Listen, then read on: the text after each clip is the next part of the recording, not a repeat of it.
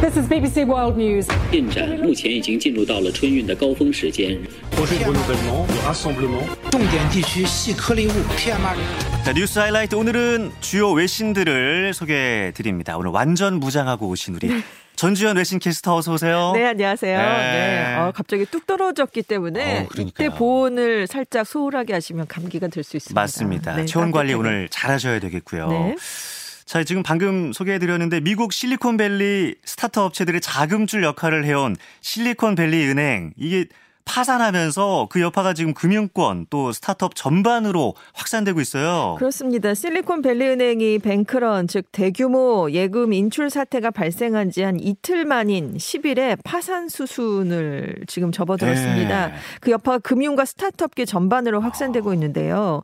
캘리포니아주 금융보호혁신국이 10일에 유동성이 부족하고 지급이 불능하다라는 이유를 들어서 이 뱅크런이 발생한 실리콘밸리 은행의 영업을 중단시켰습니다. 그리고 이 자산을 연방 예금보험공사에 넘겼는데요. 네. 이 실리콘밸리 은행이 미국 내 자산 기준 16위 규모의 은행입니다. 미국의 테크와 헬스케어 벤처 기업의 약 44%를 고객으로 두고 있는데요. 일단 연방 예금보험공사가 제도적으로 예금을 보장해 주는 액수인 1인당 25만 달러, 우리 돈으로 약 3억 3천만 원까지는 우선 지급을 한 뒤에 네. 나머지 자산들을 처분해서 예금자들에게 나눠 줄 계획입니다. 하지만 현재 이 은행의 예금 중에서 90% 이상이 이 예금 보장액을 초과하고 어, 있기 때문에 예. 은행 예금주들이 큰 피해를 입을 것으로 전망이 되고 있어요. 네. 이 실리콘밸리 은행이 1983년에 창립이 됐습니다. 8일에 이제 재무 구조를 개선하려고 보유했던 채권을 손실을 감수하면서 매각을 했고요. 신주 22억 5천만 달러어치를 발행하겠다라고 발표를 했는데 금리가 상승하면서 갖고 있었던 채권 가치가 많이 아, 떨어졌습니다. 예. 그리고 새롭게 자금을 조달하는데도 어려움을 겪어왔고요. 그러니까 이런 사실이 알려지니까 주요 벤처 캐피털들이 은행의 건전성 문제가 본격화 될 수 있다라고 보고 고객들에게 예금 인출을 권고한 겁니다. 예. 그러니까 9일에 하루 만에 예금 420억 달러가 어우, 빠져나갔거든요. 예. 이게 미국 역사상 최대 규모의 어, 뱅크런이었습니다. 최대 규모. 그러니까 예. 이제 결국 이 은행의 잔고는 9억 5,800만 달러가 부족하게 됐고요. 음. 전날 폭락했던 은행 주가는 10일 아침에도 62%나 추가 폭락을 해서 음. 주식 거래 정지에 이어서 영업 중단 조치까지 내려지게 된 겁니다. 미국 정부도 지금 긴급 대응에 나섰어요. 그렇습니다. 바이든 대통령이 직접 개빈 뉴섬 캘리포니아 주지사와 통화를 했습니다. 예. 자, 대응책을 논의했고요. 제닛 옐런 재무장관도 주말 내내 은행 규제 당국과 함께 이번 사태에 대응할 적절한 정책을 고안하기 위해 협력했다라는 얘기를 내놨습니다. 지금 파산 관제인으로 지정된 곳이 연방예금보험공사인데요. 월요일인 월요일인 월요일에 실리콘밸리 은행의 주요 고객들인 실리콘밸리의 스타트업들이 현금을 찾지 못해서 혼란을 겪을 가능성이 있기 때문에 지금 은행 자산 경매 절차를 좀 음. 빠르게 지금 시작을 하고 있습니다. 예. 근데 왜 이렇게 빨리 이루어져야 되냐면 아까 말씀드린 것처럼 굉장히 많은 금액들을 실리콘밸리 은행 고객 대부분이 예치를 하고 있기 때문이에요. 예. 돌려받을 수 있는 합법적으로 그 네. 돈보다 훨씬 많이 예치를 음. 해놨기 때문에 하루 빨리 은행 자산을 매각을 해야 이 자금난에 시달리기 전에 최대한 많은 예금을 돌려받을 수가 있습니다. 네. 일단 옐런 장관은 글로벌 금융위기 당시 에는 대형은행 투자자와 소유주들이 구제금융을 받았었다. 하지만 그 이후에 은행들에 대한 개혁 조치가 이루어져 있기 때문에 지금 미국 은행 시스템은 안전하다, 회복력이 있다라는 점을 강조했고요. 그러면서 연방정부 차원의 구제금융은 고려하지 않고 있다라는 얘기를 내놨습니다. 가장 이제 주목되는 점이 실리콘밸리 은행 폐쇄가 세계 금융시장에도 영향을 미칠지 이 여부인데 글로벌 금융위기로도 이어질 수 있을까 어떻습니까? 지금 2008년에 워싱턴 뮤추얼이 붕괴된 이후에 미국 역사상 두 번째로 큰 규모의 은행 파산이거든요. 음, 네. 그래서 그때처럼 또 글로벌 금융위기 오는 게 아니냐 이런 얘기 당연히 나올 수밖에 없는데요. 그렇죠. 예. 지금 예상치 못하게 사태가 빠르게 진행이 되면서 이 은행이 지금 미국에서만 영업을 하는 게 아닙니다. 캐나다, 중국, 덴마크, 독일 등에도 파장이 아하. 이어지고 있어요. 예, 예. 일단 일요일부터 목요일까지 열린 이스라엘 증시를 봤더니 3.1%가 하락했습니다. 음. 특히 5대 대형은행 주가 지수가 4.01%, 보험 및 기타 금융 서비스 업종 지수가 4.23% 급락하면서 은행 금융주들이 급락세를 주도했는데요. 이스라엘에도 이 실리콘밸리 은행이 진출을 해 있습니다. 네. 그리고 이스라엘 스타트업 상당수가 이 은행 계좌를 갖고 있는데요. 이스라엘 증시가 중요한 건 일요일부터 목요일까지 열리거든요. 네. 그래서 먼저 열렸기 때문에 이번 사태에 따른 시장의 움직임을 먼저 확인할 수가 있습니다. 지금 우리나라 국민연금이 이 실리콘밸리 은행이 속한 SVB 금융그룹의 주식을 지난해 말 기준 10만 795주 음. 보유하고 있었다라고 블룸버그가 전했는데요. 예. 지금 지난해 말 기준으로 우리 돈으로 304억 원의 가치가 있었지만 9일 현재 이 주가가 반토막난 어. 상태로 알려져 있습니다. 예, 예. 그래서 이게 전 세계적으로 이제 파장이 미치니까 지금 말씀하신 것처럼 전 세계 금융 위기에 대한 우려가 높아지고 있는데 하지만 미국 금융기관들의 재무 구조가 그때보다는 상당히 건전하다고 합니다. 그래서 이렇게 그때만큼의 혼란으로 이어지지는 않을 거다라는 전망이 대세적이고요. 예. 하지만 얼마나 영향을 미칠지는 그래도 지켜봐야 한다라는 얘기도 있는데 왜냐하면 이번 사안이 금융기관들에 대한 광범위한 불신으로 이어진다면 금융시장은 커다란 혼란에 빠질 수밖에 없기 때문입니다. 그러니까 전문가들은 2008년에도 리먼 사태가 글로벌 은행권 전반적 위기로 확산된 건 재무 상황이 취약한 문제도 있었지만 그 신뢰의 위기가 왔다는 거죠. 예. 서로를 믿지 못하는. 음. 그래서 앞으로 은행권 전반에 대한 신뢰도가 어떻게 변화하나 이 여부가 큰 변수가 될 것이다라는 아. 얘기를 내놓고 있습니다. 사실 우리도 글로벌 금융 위기 트라우마, 네. 트라우마가 어, 살짝 그렇죠. 있잖아요. 네, 살짝이 아니라 많이, 많이 있죠. 이게 네. 참큰 혼란으로 네. 이어지지 않기를 봐야겠습니다. 바라겠습니다, 진짜. 예, 그리고 중국 소식 볼게요. 시진핑 주석이 이번 양회에서 세 번째 국가주석 임기를 시작했는데 총리 등 주요 내각 인선을 마무리하고 또 정부에 대한 당의 장악력도 강화해서 그야말로 뭐 1인 지배 체제를 굳건히 했네요. 그렇습니다. 네. 작년 10월에 열렸던 공산당 제20차 당대회에서 이미 당 총서기에 3연임을 했었죠. 측근 중심으로 최고 지도부를 구성을 했습니다.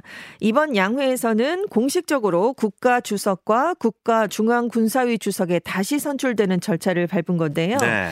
이에 따라서 시 주석이 1949년 중화인민공화국이 건국된 이후에 처음으로 국가 주석 3연임을 하게 됐습니다. 예.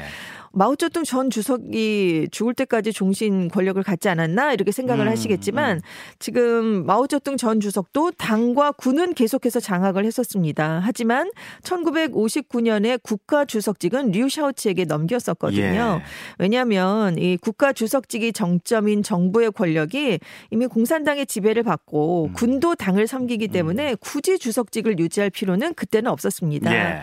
하지만 이제는 중국이 G2 국가로 올라서면서 국제 무대에서 중국을 대표하는 자리는 국가 주석직이거든요. 예. 그래서 이 주석직에 대한 중요도가 좀 어. 커졌습니다. 그래서 국내와 국외 모두에서 중국을 대표하는 인물이 시주석으로 통일될 필요성이 커졌어요. 예, 예. 이번 양회에서는 총리와 부총리를 비롯한 주요 내각 인선도 마무리가 됐습니다. 시주석의 핵심 측근으로 꼽히는 리창 상무위원이 11일에 국무원 총리로 선출이 됐고요. 어제는 신임 총리가 지명한 부총리, 국무위원, 각 부처의 장관 인선이 통과가 됐는데 모두 시 주석의 측근들로 채워졌습니다. 음, 네. 시 주석의 친정 체제는 더 확실하게 구축이 됐고요. 한편 이번 전인대에서 당과 국가 기구 개편안도 추진이 됐습니다. 이제 금융과 첨단 기술 분야를 당이 직접 관장하게 되면서 음. 정부에 대한 당의 통제도 훨씬 강화가 됐습니다. 네. 오늘 전인대 폐막식이 열립니다. 시 주석이 국가 주석으로서 3연임 후에 첫 번째 연설을 하게 되고요. 폐막식 후에는 리창 신임 총리가 첫 번째로 내외신 기자회견을 가집니다. 그래서 시 주석 집권 3기 올해 주요 국정 운영 방향 등을 설명할 예정입니다. 야, 정말 시진핑 체제는 거침이 없네요. 네. 아, 신임 리창 총리가 또 어떤 행보를 보일지도 관심이 쏠리고 있어요. 그렇습니다. 리창 총리는 시 주석이 저장성의 성장과 당서기를 지냈을 때 비서실장을 지낸 인물입니다. 예. 최측 측근 중에 최측근이고요. 원래 중국은 부총리를 거쳐서 총리에 오르는 관례가 있었는데 이 관례를 파괴했습니다. 어. 중앙정치국 상무위원회에서 총리직으로 직행을 했고요. 작년에 상하이시 당석이었는데 그때 상하이 전면 봉쇄가 있었죠. 그랬죠. 굉장한 비판을 네. 받았습니다. 하지만 시 주석이 아무 책임도 묻지 않고 최고 지도부 7인 상무위원회에서 서열 2위로 올렸고요. 그만큼 시 주석의 신임이 두텁다 이런 평가가 있습니다. 예. 리창 신임 총 리는 지금 지난 3년간 과도한 방역으로 가라앉은 중국 경제를 다시 일으켜야 하는 그런 숙제를 당장 안게 됐고요. 네. 전문가들은 심각한 인플레이션 또 부채 증가가 없이 경제 성장률 목표인 5%를 달성하는 게 최우선 과제다 이렇게 전망을 내놓고 있습니다. 네. 일단 리창 총리는 중국 최대 경제권인 창장 삼각주에서 다 근무를 했습니다. 음. 친시장주의자다 이렇게 알려져 있어요. 그래서 상하이 당서기 시절에 테슬라 생산 공장, 중국 최대 반도체 업체 공장을 유치한 적이 있습니다. 하지만 시 주석은 당이 주도하는 경제를 더 중시하거든요. 그러니까 시 주석의 뜻을 벗어나긴 어렵다 이런 전망이 많은데요. 예. 중국 정치는 그동안 정치와 외교는 국가 주석이, 경제는 총리가 주도하는 이원화 체제였습니다. 하지만 이번 전인대에서 이 국무원 기능은 많이 줄었거든요. 그래서 결국 시진핑 집권 3기에서는 2인자인 총리의 역할이 많이 줄어들 것으로 보이고요. 리창 총리만의 경제 정책을 기대하긴 힘들다. 시 주석의 정책을 따를 것이다. 네. 이런 예상이 나오고 있습니다. 중국 소식 전해 주셨고요. 그리고 이 소식 우리에게도 국민연금이 큰 이슈인데 네. 정년 연장의 핵심인 프랑스 연금 개혁 법안이 상원 심의를 통과했는데 법안에 반대하는 시민들이 프랑스 전역에서 항의 시위를 이어갔네요. 네, 프랑스 상원이 11일에 정년을 62세에서 64세로 올리는 내용의 연금 개혁안을 찬성 195대 반대 112로 의결했습니다. 예. 이 마크롱 대통령이 추진하는 연금 개혁안이 일단 상원 문턱을 넘었습니다. 음. 하지만 최종 입법 절차가 마무리되려면 아직 갈 길이 먼데요. 15일에 상하 양원의 공동위원회에서 심의를 다시 하고요. 다시 상하 양원에서 최종 표결을 해야 됩니다. 지금 하원에서는 마크롱 대통령이 이끄는 르네상스가 의석 과반을 확보하지 못한 상황이어서 다른 야당의 협조가 꼭 필요한 상황이 돼 있습니다. 예. 그래서 만약에 마크롱 정부가 음. 하원에서 충분하게 찬성표가 나올 것 같지 않다라고 음. 판단을 하면 프랑스 헌법 49조 3항에 있는 긴급 법률 제정권을 동원할 수 있다 이런 전망도 있는데요. 어. 예. 이 조항은 정부가 긴급하다고 판단을 하면 의회 의결 없이 법률을 제정할 수 있고요. 법안을 막으려면 의회에서 총리 불신임안을 통과시켜야 하는 어. 그런 내용입니다. 네. 한편 이날 프랑스 전역에서는 연금 개혁안에 반대하는 7차 시위가 이어졌는데요. 프랑스 내무부는 36만 8천 명 정도가 참여했다 이렇게 얘기를 했습니다. 예. 역대 가장 많은 사람이 모인 7일 6차 시위는 한 128만 와. 명이 모여서 예. 규모는 좀 많이 줄어들었다 이런 얘기가 나오고 있고요. 지금 시위만 이어지는 게 아니라 그 주최 시위를 주최하는 노동 총 동맹이 이끌고 있는 지금 파업도 이어지고 있습니다. 철도, 공항, 정유소, 발전소, 항구 이렇게 무기한 파업이 예고됐고요. 지금 청소부들도 파업에 동참을 하고 있어서 파리 시내 길거리 곳곳에는 쓰레기가 지금 쌓여 있는데 예. 노동 총 동맹은 계속해서 이렇게 반대하는 어. 입장을 보이겠다라는 예. 그런 얘기를 내놨습니다. 예, 예. 그러니까 정년을 62세에서 64세로 연장을 해서 어, 네. 연금 수령 시기를 늦추겠다. 그렇습니다. 예, 이런 법안이고 네. 지금 충돌이 벌어지고 있는 상황입니다. 일본에서는 조류 인플루엔자가 확산되면서 계란 가격이 폭등을 했습니다. 계란을 사용하는 메뉴의 판매를 중단하는 가게들도 생겼네요. 일본 안에 있는 100곳의 상장 외식 업체 중에서 18개 업체가 지금 계란을 주 재료로 사용하는 제품의 판매를 중단했는데요. 예. 왜냐하면 일본에서 작년 10월 이후에 25개 광역 지방 자치단체 77곳에서 조류 인플루엔자가 확인이 됐습니다. 예. 이게 역대 최대치를 지금 어, 보이고 있어요. 예. 때문에 전국 닭의 10%가량인 1,480만 마리가 살처분 음. 대상이 됐습니다. 문 제는 이 중에 90% 이상이 계란을 얻기 위해 기르는 닭인 아하. 체란계라는 점인데요. 예. 이에 따른 영향으로 작년 주요 농가의 계란 도매 가격이 전년 동기 대비 두 배가 와, 올랐습니다. 두 예. 일본 맥도날드의 경우에는 달걀과 소세지, 데리야끼 소스를 합한 맥모닝 한정 메뉴인 테리타마 머핀 판매를 중단했는데요. 음. 계란 공급의 차질이 계속되면 계란이 들어가는 다른 메뉴 판매도 중단할 수 있다라는 어, 얘기를 내놨습니다. 예, 예. 예. 그리고 일본에서 가장 많은 점포수를 갖고 있는 편의점이 세븐일레븐인데요. 1월부터 계란이 포함된 일부 제품 판매를 중단하고 있는 상황이고요. 음. 이런 상황에서 계란이 주재료인 마요네즈 업체들이 4월부터 제품 판매 와. 가격을 크게 높일 수 있다. 이런 예고까지 내놨습니다. 우리나라도 한때 토마토 작황이 안 좋아서 네. 버거에 토마토 빠지고, 빠지고. 예, 뭐 음료 쿠폰 주거나 뭐 이런 거 있었는데 그렇죠. 계란은 더 타격이 큰 거잖아요. 지금 영국은 또 토마토 공급난이 이어지면서 예. 토마토 소스를 사용하지 못하고 있는 그런 일도 있거든요. 참, 네. 예. 전 세계적으로 지금 그렇습니다. 먹거리가 지금 문제가 되고 있습니다. 네. 일본의 한 보험사가 직원들의 육아휴직을 장려하기 위해서 휴직자들의 동료에게 수당을 지급하는 제도를 이걸 새로 만들었다면서요? 그렇습니다. 예. 일본의 대형 보험회사예요. 미쓰이 스미모토 해상 화재 보험이 다음 달부터 육아 휴직을 쓰는 직원의 팀 동료들에게 최대 10만 엔, 우리 돈으로 약 98만 원을 와. 현금 일시급으로 지급하는 육아 휴직 직장 응원 수당 제도를 시작한다고 했습니다. 그러니까 동료들의 업무 부담이 늘어날까봐 육아 휴직 사용하는 걸 꺼리는 그런 사람들이 분명히 있거든요. 눈치를 보게 되죠, 아무래도. 그렇죠. 예. 그래서 회사 측이 구성원 전체가 육아휴직을 기분 좋게 받아들이는 환경을 만들어서 저출산 대책에 기여하기 위해서 음. 이런 제도를 마련했다라는 설명을 내놨습니다. 이 수당은 영업 지점을 포함한 전 직원이 대상이 되고요. 지급 액수는 이제 팀이나 영업 지점의 규모, 육아휴직 사용자 성별에 따라서 조금 나뉘게 되는데요.